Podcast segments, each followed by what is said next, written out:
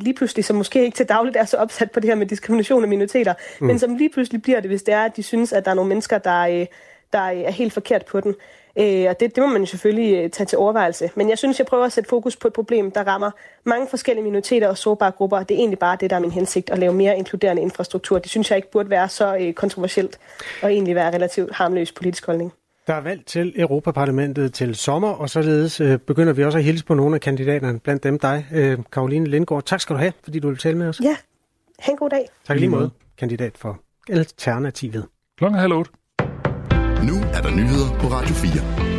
Israel vil iværksætte en landoffensiv mod Rafah i Gaza i næste måned, hvis Hamas ikke har befriet de tilbageværende gisler, når den muslimske højtid Ramadan starter.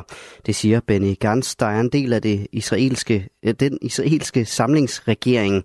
Verden skal vide, og Hamas' ledere skal vide, at hvis vores gisler ikke er hjemme til Ramadan, vil kampene fortsætte alle vegne herunder Rafah-området, siger Gantz, der er tidligere stabschef i det israelske militær på en konference.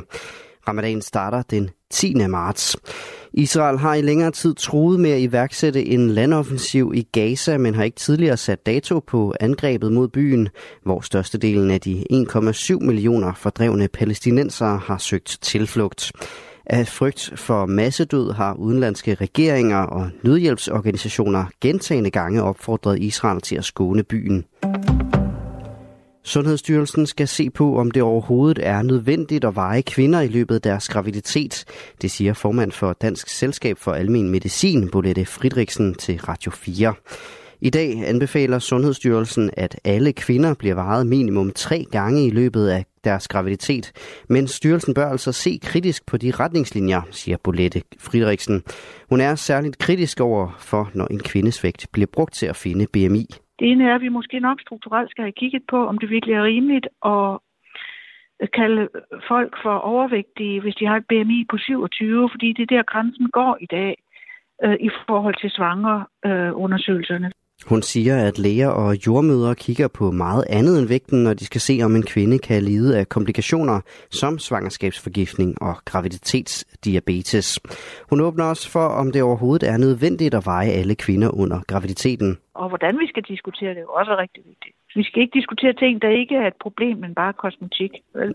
Men det er et problem, understreger Per Ovesen, der er overlæge og professor på fødeafdelingen på Aarhus Universitetshospital. Hvis mor spiser for meget, så er der meget mad i hendes blod. Det går altså ind til barnet, og så får barnet også for meget mad og tager for meget på, og bliver for stor i forhold til, hvad det skulle være. Det giver et umiddelbart problem.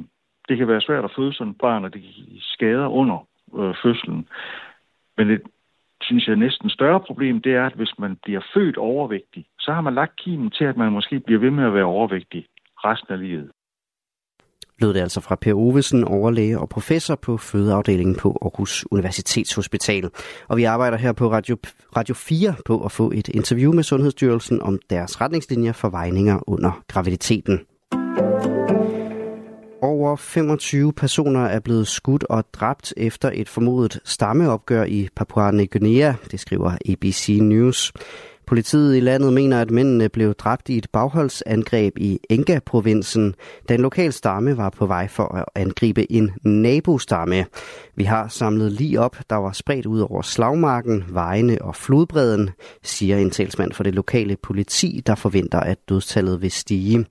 To stammer i provinsen har været i konflikt i månedsvis. De lokale myndigheder vurderer, at striden har